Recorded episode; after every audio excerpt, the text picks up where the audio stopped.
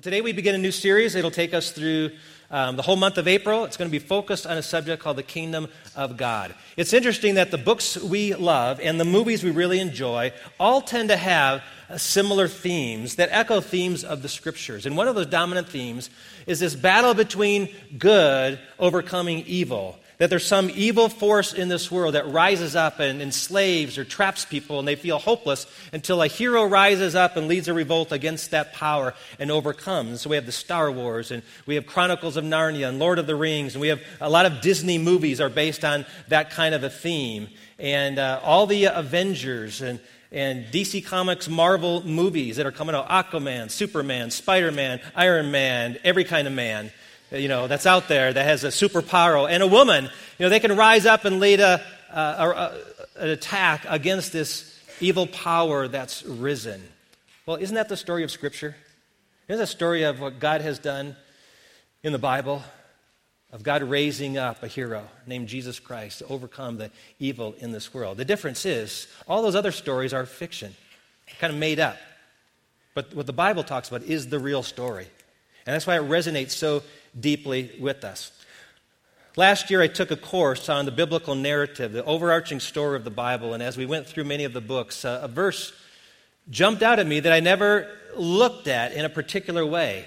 And it's a verse found in Mark chapter 1. Now, if you've been reading the Bible with us, we're going through a Bible reading plan that just started on this past Monday on Mark chapter 1. If you're not reading the Bible right now, would like to join us, Pick up a copy of this reading plan at the Welcome Center or Connection Counter. It's just a bite of Scripture every day. It'll get you thinking about Jesus, especially get you in preparation for Easter.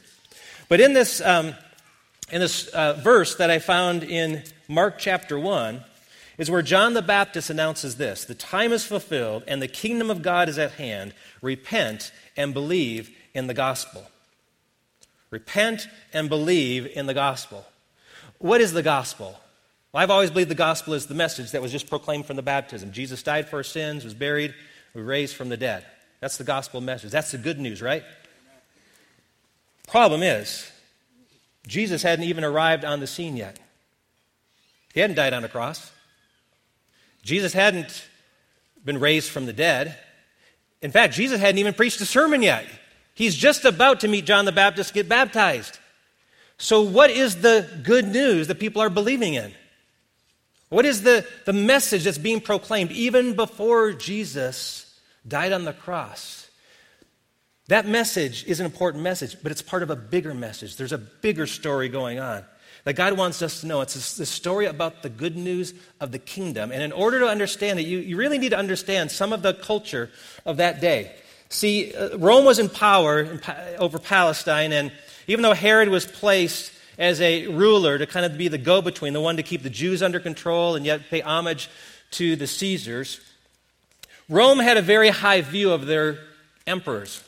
In fact, when Julius Caesar, in the years before Christ, came back from a military conquest, the people said he was the unconquered God, and they erected statues to him. They, they built his home to be like a temple. They actually assigned a man named Mark Antony to be his priest. And they put him on the level of Jupiter and Mars, not the planets, but the, the gods, Jupiter and Mars. And so when he died and his, his son, uh, Caesar Augustus, took over, he was immediately identified as the son of a god.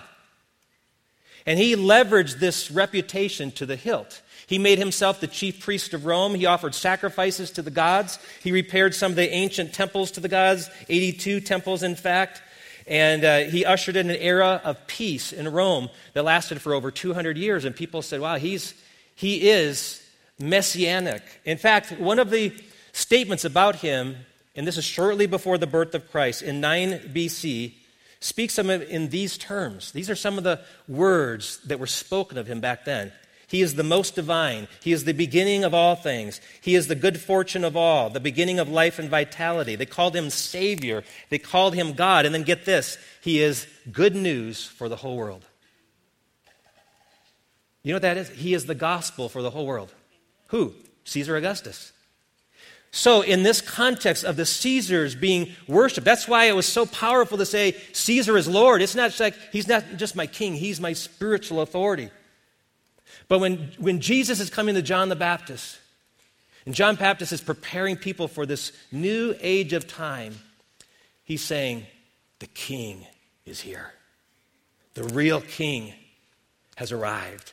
And he's heralding this message of the arrival of a new era that's beginning with the person of Christ. And so when Jesus comes, his predominant message, you read through the Gospels, you're saying, what's, the, what's a theme Jesus comes to again and again and again? It's the kingdom of God. He, he says, the kingdom of God is, is like this, and he'll tell a parable. And he'll say things like, the kingdom of God is at hand, or the kingdom is in your midst. Meaning it's right here, right before you.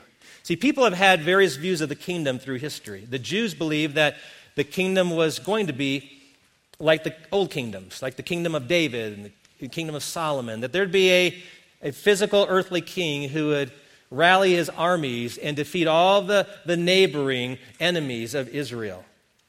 This was not the kind of king Jesus came to be. There are many through church history who viewed the kingdom as something future. This is something that's, that's in the millennial age. This is coming in the future. It doesn't, doesn't touch us. It doesn't affect us. We're the church. But the kingdom is something totally different. And yet, when you read through the scriptures, there's, this, there's a sense that the kingdom is happening right now. There's something that's happening right now. The kingdom of God is at hand. It's not just future, it's right now. But it is future and that it endures. And so we're finding as we read through the Gospels that, that this kingdom is such a powerful thing that Jesus came to establish a relentlessly strong, expanding, and lasting kingdom. And not only that, he's extending an invitation for you and me to be part of it. His kingdom is one that's for all people. Now, if you were to define the kingdom of God in a phrase, uh, what would it look like? Well, the Bible doesn't really come out and say it specifically like that, but there are enough scriptures that give us a pretty pretty good picture of what the kingdom of God is. Uh, my definition would be this The kingdom of God is where Jesus Christ rules over the hearts of people who willingly submit to his loving authority. He is not a tyrant, but he's powerful. And those who follow him do so willingly. They come under his rule, under his authority, choose to follow him. He is different than the despots of history, those who ruled with an iron fist. And his kingdom is tied to him. The kingdom is all about the king. It has nothing to do with territory as if there's, there's walls around a, a uh, geographical plot of land. The kingdom begins with the king. And so when Jesus says, seek, seek first the, the kingdom of God and all his righteousness, and all these things will be given to you as well, he's not saying go look for a place like the magic kingdom or the United Kingdom. He's saying, seek first to have Jesus be king of your life. Live under his kingship and all these things you strive for that you need in life, he'll take care of those for you. Seek first. In fact, I think a real clear definition comes from the Lord's Prayer. Most of us grew up learning the Lord's Prayer. There's a, a, a set in the Lord's Prayer, a couple lines that say this uh, Your kingdom come, your will be done on earth as it is in heaven. Those two phrases are parallel. Your kingdom come. What does that mean? Well, I'll explain it to you. God's will being done. That's what it is. God's kingdom comes wherever God's will is being done. That's why we help usher in God's kingdom. When we obey God's will, we're allowing God's kingdom to be evident in our lives. Your family just now, that was a kingdom moment.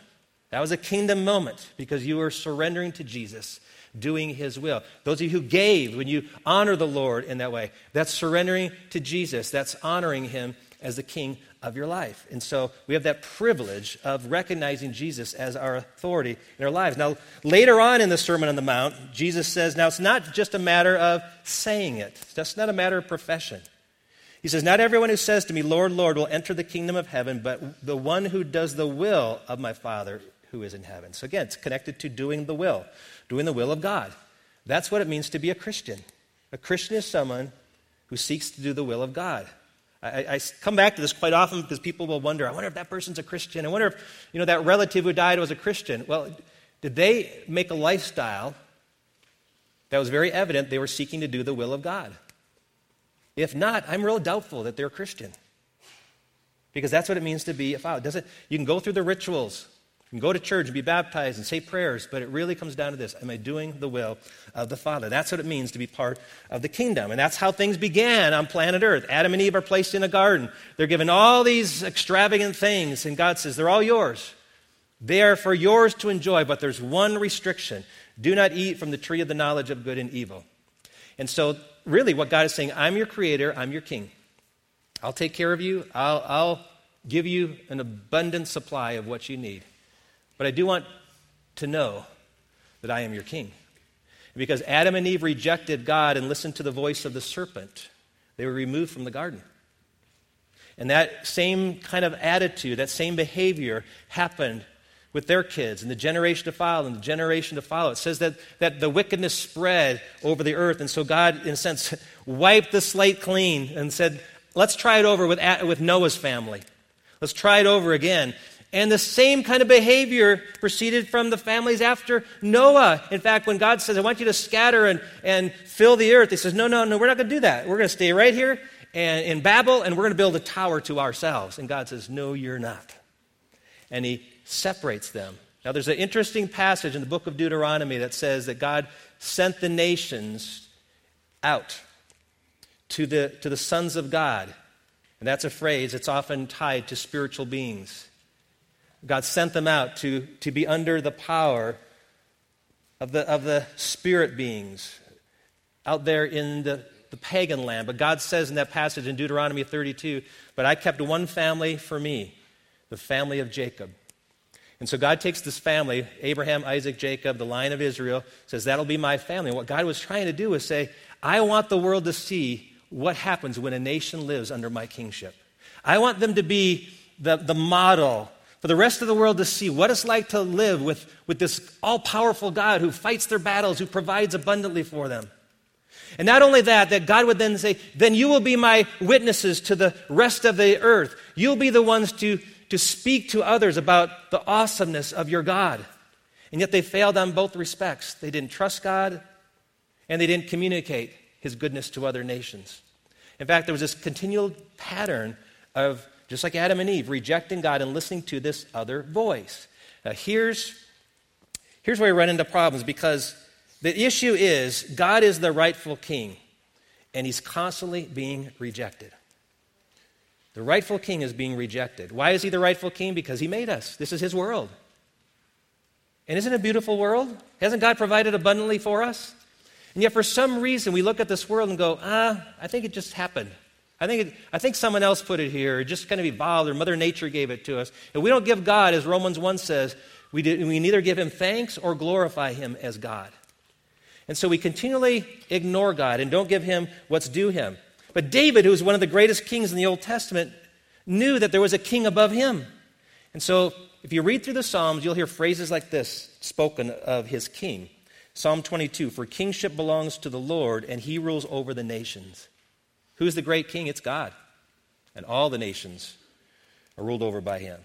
Psalm 24 The earth is the Lord's and the fullness thereof, the world and all those who dwell therein. Lift up your heads, O gates, and be lifted up, O ancient doors, that the King of glory may come in. Who is this King of glory? Who's the great King? Well, I'll tell you. It's the Lord, strong and mighty. It's the Lord, mighty in battle. And then David said in Psalm 29, the Lord sits enthroned as king forever. On and on it goes, all through Psalms. Who's the king? It's God. God is the great king. And God wants to be the king, worthy of our trust. And yet, when you follow the, the pattern of the nation of Israel, there's this continued pattern of rejecting God and coming under the power of the gods of the lands. And so we come to the book of 1 Samuel. And this is just an unbelievable event the people basically say, ah, God's not doing a really good job. We'd like a different God.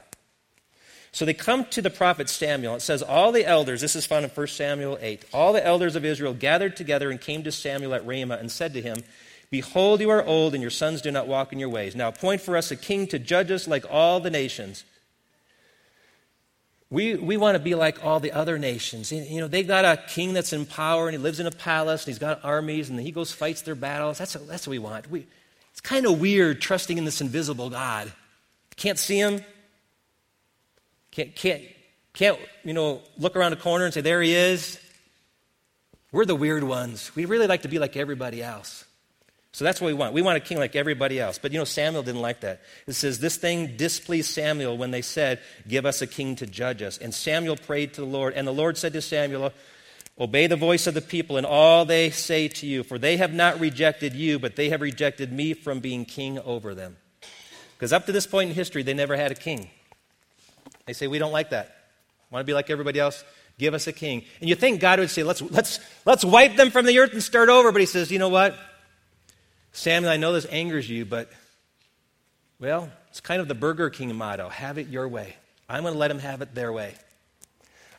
Give them what they want. Tell them that they will get a king. But also tell them this when they have an earthly king, that, that he's not going to be perfect, and he's going to disappoint them in many ways, and he's going to bring some dark times along the way. But they're okay with that. They accept Saul as their first king, and Saul starts off good but quickly degenerates because of his pride.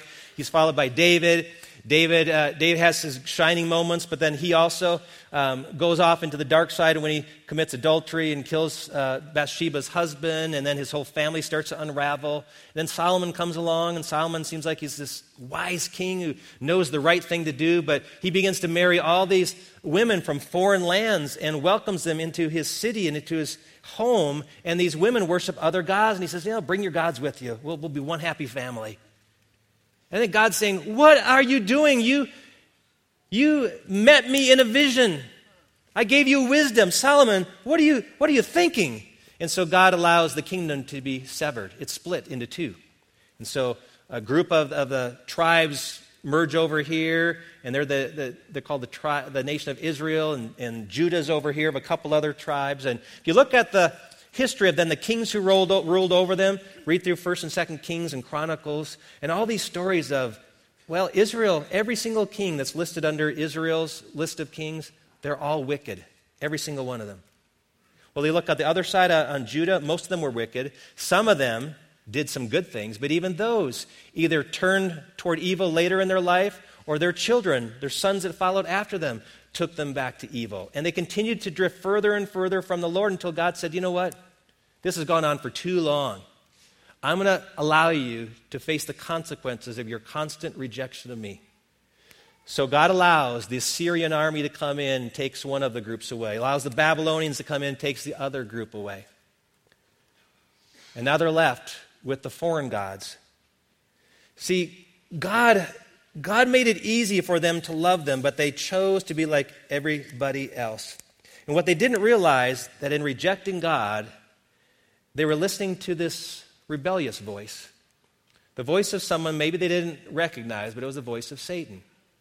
That Satan really is the one behind all the rebellion in the world, the one whispering to us to, to turn away from God, to not trust Him. He, he's the one that speaks to the gods of the nations, even through human leaders. And we know um, a lot about Satan in the Bible. Uh, he's called by many names the adversary, the father of lies, the murderer from the beginning, the accuser of the brethren, a lot of different titles for this character named Satan. We also get a picture of him um, in a description of one of the, the kings, one of the, the pagan kings, that he's much like Lucifer, who was a, an angel created to, with great power and beauty, but how his arrogance to be worshiped as God caused him to be um, cast out of heaven. And you, you might remember Jesus made a statement once that I saw Satan fall like lightning. That may very well be a, a uh, statement of, I remember the day that he was cast out of heaven, and it was fast. And he now roams this earth. And, and how Satan has risen in powers through people who said, I, I don't want to listen to God, I want to listen to whatever other voice is out there. Well, he's the other voice. And by listening to his voice and giving ourselves to him unwittingly, we have aligned ourselves with him, and he is this rebel king. See, this rebel king has been accepted in the place of God. When, when Jesus came on the scene, there's three primary activities that characterize his ministry. He preached and ta- taught, he healed people, and he cast out demons. If you go back in the Old Testament and look at the great prophets, they, they spoke God's word, and oftentimes they could heal too. But one thing you don't see prevalent at all in the Old Testament is casting out of demons. Now, why is that? Why, why don't we find that happening? Was it because there were no demons back in the Old Testament? Well, that's not true because there are references to shedim. It's a Hebrew word for demons. There's also references to, like, King Saul had an evil spirit enter him at different times and start chucking javelins at David. We see them present, but there's nobody who has the power to oppose them. And so Jesus walks on the scene. It's not like demons all of a sudden just came into being when Jesus arrived. They, they were there and they were causing harm in people's lives. And so Jesus arrives, and it's like they start coming out of the woodwork. It reminds me of the bug zappers back in Wisconsin. You know, in the summer, uh, we get a lot of bugs that fly. And mosquitoes are, are, are, should be our state bird because they're so prevalent in my home state. And so people will put up these, these bug zappers in the backyard, and they'll sit on their back porch with their favorite beverage, and for entertainment in the evening, just listen to the bzz, bzz, bzz. And it just kind of feels good to know there's one less mosquito living in your backyard. The problem is they're attracting mosquitoes from everywhere in their neighborhood to your backyard. And it's like when Jesus came on the scene, all the demons started manifesting themselves in people's lives. And what I notice when I read the Gospels about these demons is they are so clear about the identity of Jesus. When they see Jesus, they will call him who he is. He is the Son of God or the Son of Man. And they're, they're afraid of him. And they'll say, don't, don't, don't, don't do this to us. Don't cast us out. Don't drive us away. You know, they know Jesus. They know his power while everyone else is scratching their head going, I don't know who this guy is. Is he, is he from God? Is he from Satan? We don't know who he is, but the demons are very clear. Sometimes I wish we had the clarity of a demon about Jesus. They know who he is, and they tremble. And so the, the demons start to come out, and in one case, in the story in the book of Matthew, Jesus encounters a man. He can't see, can't speak because of a demon and what he's done to him. His, his physical ailments are connected to the presence of a demon. So he drives this demon out of this man. And people are watching and they're amazed. And some people say, Wow, is this, is this guy the son of David? Is this the Messiah? And the religious leader says, No, no, no. He's, he's following Beelzebul, the prince of demons. In other words, he's, he's not from God, he's from Satan, he's demonic. And Jesus says this is pretty ridiculous because in Matthew 12, starting with verse 25, he says, Knowing their thoughts, he said to them, Every kingdom divided itself against itself is laid waste, and no city or house divided against itself will stand. And if Satan casts out Satan, he is divided against himself. How will his kingdom stand? In other words, it makes no sense at all to say I'm from Satan. I'm Satan driving out Satan? Think about it, guys. That just doesn't make any sense at all. And he says, If I cast out demons by Beelzebul, then by whom do you guys, your sons, cast them out? Therefore, they will be your judges. And then he says this But if by the Spirit of God that I cast out demons, then the kingdom of God has come upon you. The sign that the kingdom is here and right now is that these demons are leaving. Jesus is demonstrating his power over the demons. So, this rebel king has, has gained control. And when Jesus comes onto this earth, he's, he's well aware of it. And his apostles are well aware of it. So much so that when Jesus um, speaks in John, and this comes up several different times, he's, he uses references like this. He calls him the prince or the ruler of this world. The ruler of this world. Uh, Paul calls him the prince of the power of the air. And then Paul writes to the Corinthian church and calls him the God of this world. Pretty lofty terms, right? Pretty lofty terms. Jesus recognized there is somebody who's gained a lot of control in this world. It's Satan. 60 some years after Jesus died, John writes a letter. And in, in his letter in 1 John, he's had all, the, all these decades of experience of watching things unfold. He says this and we know we are from God, and the whole world lies under the power of the evil one. The whole world lies under its power. Do you see that? You know, the Bible speaks of this um, evil power, not just one person, but a whole network, hierarchy. There's, there's dominions and principalities, rulers, powers. All these are speaking of an organized system. Well, how is it manifest? How is, Where's Satan functioning? Where's his headquarters? Where, where is he sending people out? Well, he's, he only has power through the people he can use. And you think about it, think of all the sectors of life and how, how Satan is using them and leveraging them for his purposes. Now, I know there are good things that can happen in all these, but think about all the evil that happens in them as well. For example, think of, think of the media. Think of, think of movies and music. Is it, is it always glorifying to God, or is there a bunch of really bad stuff out there? Sometimes it's really hard just to watch, find a good movie on TV. I mean, we look at business and economics. There's some good businesses out there for sure, there, but there are many that are evil. Uh, are you aware that one of the biz- biggest businesses in our culture, far bigger than the entire Disney operation, is pornography? You realize that is huge? It's huge. Satan has leveraged the business world. We got education, and particularly higher education, where, where God's name can't be mentioned and, and people are silenced to speak about him. The, the justice system, how, how that's corrupted, particularly in places all around the world where bribes are accepted and people can't get a fair trial. Uh, we, we see it in the arts, and we see it in science, how it's looked through, through the lens of, of human, uh, our humanness, not through the lens that God made this world. You know, we push God out. We're going to look at it from a human perspective. But the two that I think are the most dominant, where Satan has really, really leveraged power, is one, religion. Of course, uh, God's working through his people. That's, that's a part of it. But you know, a majority of the people in the world are not Christian. There's three billion people in the world who claim to be um, Hindu or Muslim. And they're going in a very different direction in some aspects than, than Christianity. Jesus said, I am the way, not I am one of the ways. I am the way, the truth, and the life.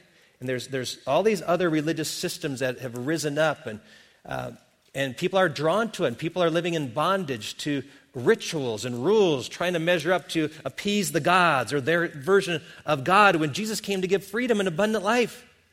And people are enslaved to this. How, how did that happen? Well, because of this evil power out there. And then we see it very vividly in governments. I mean, think through history of some of the wicked leaders. I mean, we can go back in ancient history, but I want to take you just in the past hundred years. For example, in 1975 to 1979, a leader by the name of Pol Pot ruled in Cambodia, and he wiped out nearly 20% of the population. Kim Jong il from North Korea built up his army while a million people in his country starved to death. We have Joseph Stalin, infamous leader of the, the former Soviet Union, estimated to put 20 million people to death. And, and the bully Adolf Hitler, who pushed his way across Europe and northern Africa and tortured and killed 11 million Jews. Let me just ask you when you think of the kind of mind that would do these sorts of things, it's diabolical. It seems like it's got to be influenced by some evil wicked power out there, and Satan is willing to use whoever he can use. I want to just caution you. Sometimes you'll hear people saying, well, if we could just get a Christian uh, leader in office, if we can just get a Christian mayor, Christian president, I just want to caution you that's the danger. Our, our confidence is not in our president, it's not in our government, it's in our God. Our leaders will let us down, and they will deceive us. You know, Satan says masquerades as an angel of light.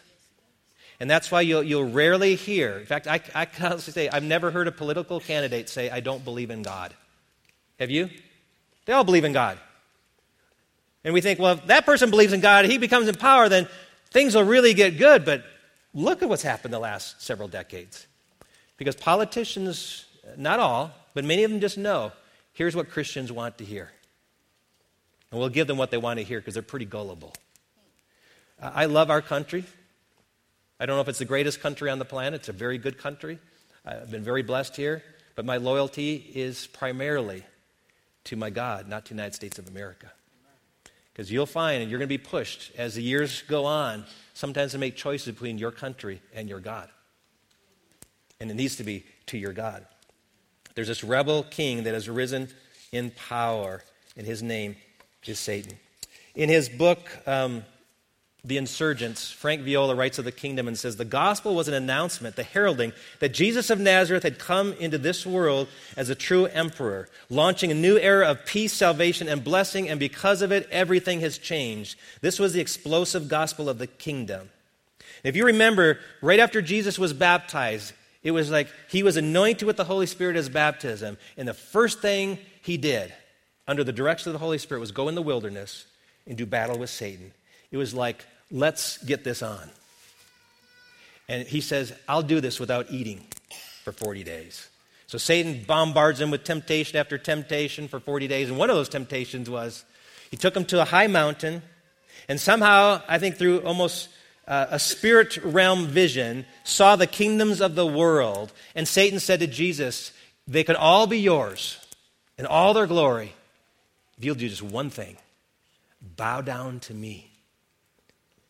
And Jesus says, Ain't gonna happen. Because that belongs to me, not you. And when Jesus came, he began a mission of reclaiming what rightfully belonged to him. A mission uh, of resuming his rightful place as king and reclaiming what belongs to him. I mentioned to you that story. I jumped ahead a little bit earlier, but the story of, of Jesus casting the demon out of that man, saying, The kingdom has arrived with my presence. He goes on to say that you know how you defeat the strong man? You bind him up, and then you plunder his home. And what he was saying was, when I cast out demons, I'm binding the strong man, which is Satan, and I'm reclaiming these individuals back for me. Jesus is on a mission to reclaim what was stolen, primarily the people that have been enslaved by Satan. He wants to claim them back for himself. And so we find in Scripture that, that when Jesus arrived, the moment he arrived, the announcement came that this is a, this is a new era. There's a new sheriff in this town. And he's going to take things back. He's going to do it with power. As he begins to, to move through and start to expand his kingdom, it's like a mustard seed that's going to grow and grow and grow. It's like light that's, that's pushing into the darkness. The darkness is going to diminish while the light grows. And so we find through his ministry and then through the book of Acts, this, this kingdom is growing. When Paul is called to go into these darkest areas, the regions where the Gentile lives, Gentiles live, people, people who don't have scriptures, people who in, lived in darkness their whole life, he said, My mission is to go and turn them from the power of darkness to the power of light. From the power of Satan to the power of God. That's my mission. I met a gal after the last service, and uh, she's a high school student. She's been coming here for a couple months, and she says she wants to get baptized. And I said, That is awesome. I said, Why do you want to get baptized? I always like to hear the reason. And she said, I, don't know. I said, You don't know? I said, There's got to be a reason why you want to get baptized. And she said, I like the stuff I'm hearing about, and I want it for my life. I said, Did you grow up in a home that went to church? And she goes, No. She goes, So this is all new to you? She goes, Yeah, I've never heard this stuff before. And I said, You know what? That's the faith of a child. It says, I don't have all the answers, I don't understand it all. I just, I just know this is the way I want to live. This is the way I desire to live. And uh, we'll talk with more, more to her about her decision. But I thought that's a beautiful thing because Jesus' kingdom is a good kingdom, and he's an awesome king. We'll learn more about that as we go through this series on the kingdom, but, but he's a powerful kingdom king. And when the religious leaders saw Jesus gaining popularity, they said, We got to get rid of this guy. And so what, what happened? It's not, it was not only a, a political move against Jesus, there was a spiritual move against Jesus. It says that Satan actually entered Judas to betray his master. Jesus betrays Judas. Uh, uh Judas betrays Jesus. Jesus is brought before the religious leaders. He goes before Herod and the Sanhedrin. Then he goes before Pilate. And Pilate, who's the Roman procurator, says, Hey, the rumor is you're a king. Is that true? Jesus says, It's true. I am a king. But not like they think.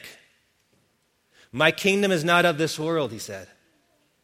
You might have seen those bumper stickers sometimes, not of this world. So he's speaking of. My kingdom's not of this world. What does it mean? It's, is, it, is it otherworldly? Is it from another dimension?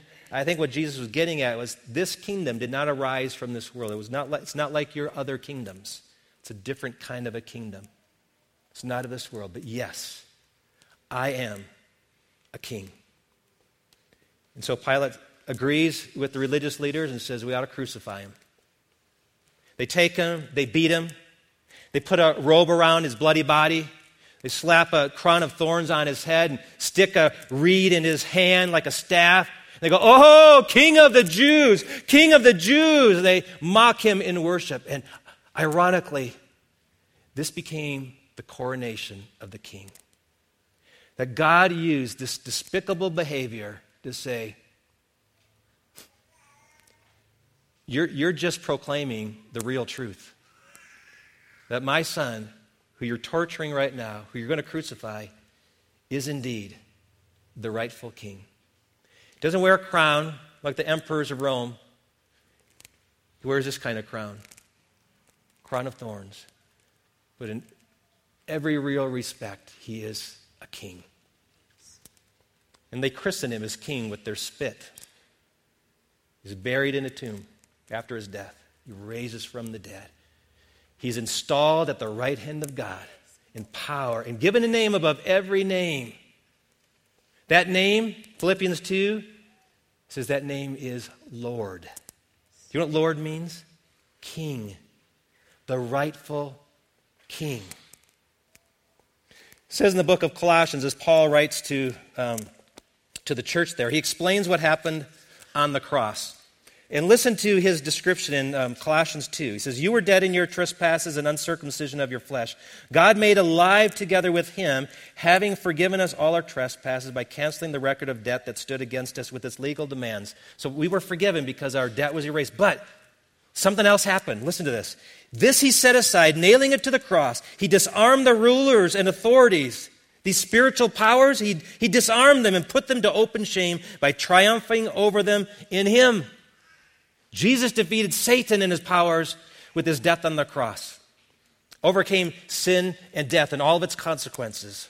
And so now, when we put our trust in Jesus, Paul wrote also to the um, Colossian church, this happens. He has delivered us from the domain of darkness and transferred us to the kingdom of his beloved Son, in whom we have redemption, the forgiveness of sins. Every time a person puts their faith in Christ, they get moved from one kingdom to the other. So you and I are all part of a kingdom, whether you've chosen to or not. See, what's interesting in an election is when you don't cast a vote, you've already voted. People, people a couple years ago says, I don't like either political candidate, I'm not going to vote. You realize that, that, and I don't care who you voted for. If you voted for, if you says, I don't like either candidate, your, your failure to vote for, say, Hillary, meant Donald needed one less vote. Your failure to vote uh, for Donald meant Hillary needed one less vote. That your failure to vote actually was a vote. And some of you says, "Well, I never actually voted that Satan would be my king." You didn't have to. You already did it when you said Jesus isn't my king. So you are by default under his authority. You are by decision moved to a new authority. You have to make that decision to give your life to Christ. And why would you want to be part of this perishing kingdom that's shrinking and one day will be abolished forever? Why would you want to be part of this glorious, great, expanding kingdom and the free invitation to be part of it? See, Jesus says, He says, the, the gates of hell will not prevail against it. Meaning, I'm, I'm on the move and we're reclaiming territory here. And those gates of hell, they're coming down. The kingdom's going to keep moving forward. Why wouldn't you want to say, I'm getting on board with that? You can do that today. The kingdom of God is now. Do you know what else is right now? Your opportunity to say yes to Jesus as your Lord and Savior. And so we're going to sing about the Lordship of Christ, that He really is King. Now I'm going to have you stand and ask our prayer partners just to be available up front to anyone here today that maybe you're wrestling with this issue or maybe you've never fully declared. See, I grew up going to church thinking that just somehow by going to church I was on God's side. That doesn't make it that true. A lot of religious people are on the wrong side of the fence. You have to choose to come under the authority of Jesus, to confess with your mouth this truth that Jesus Christ is Lord. And maybe like the family that just did that 40 minutes ago, is what you need to do with your life. So let's sing and worship and let's surrender to Jesus today. Will you do that?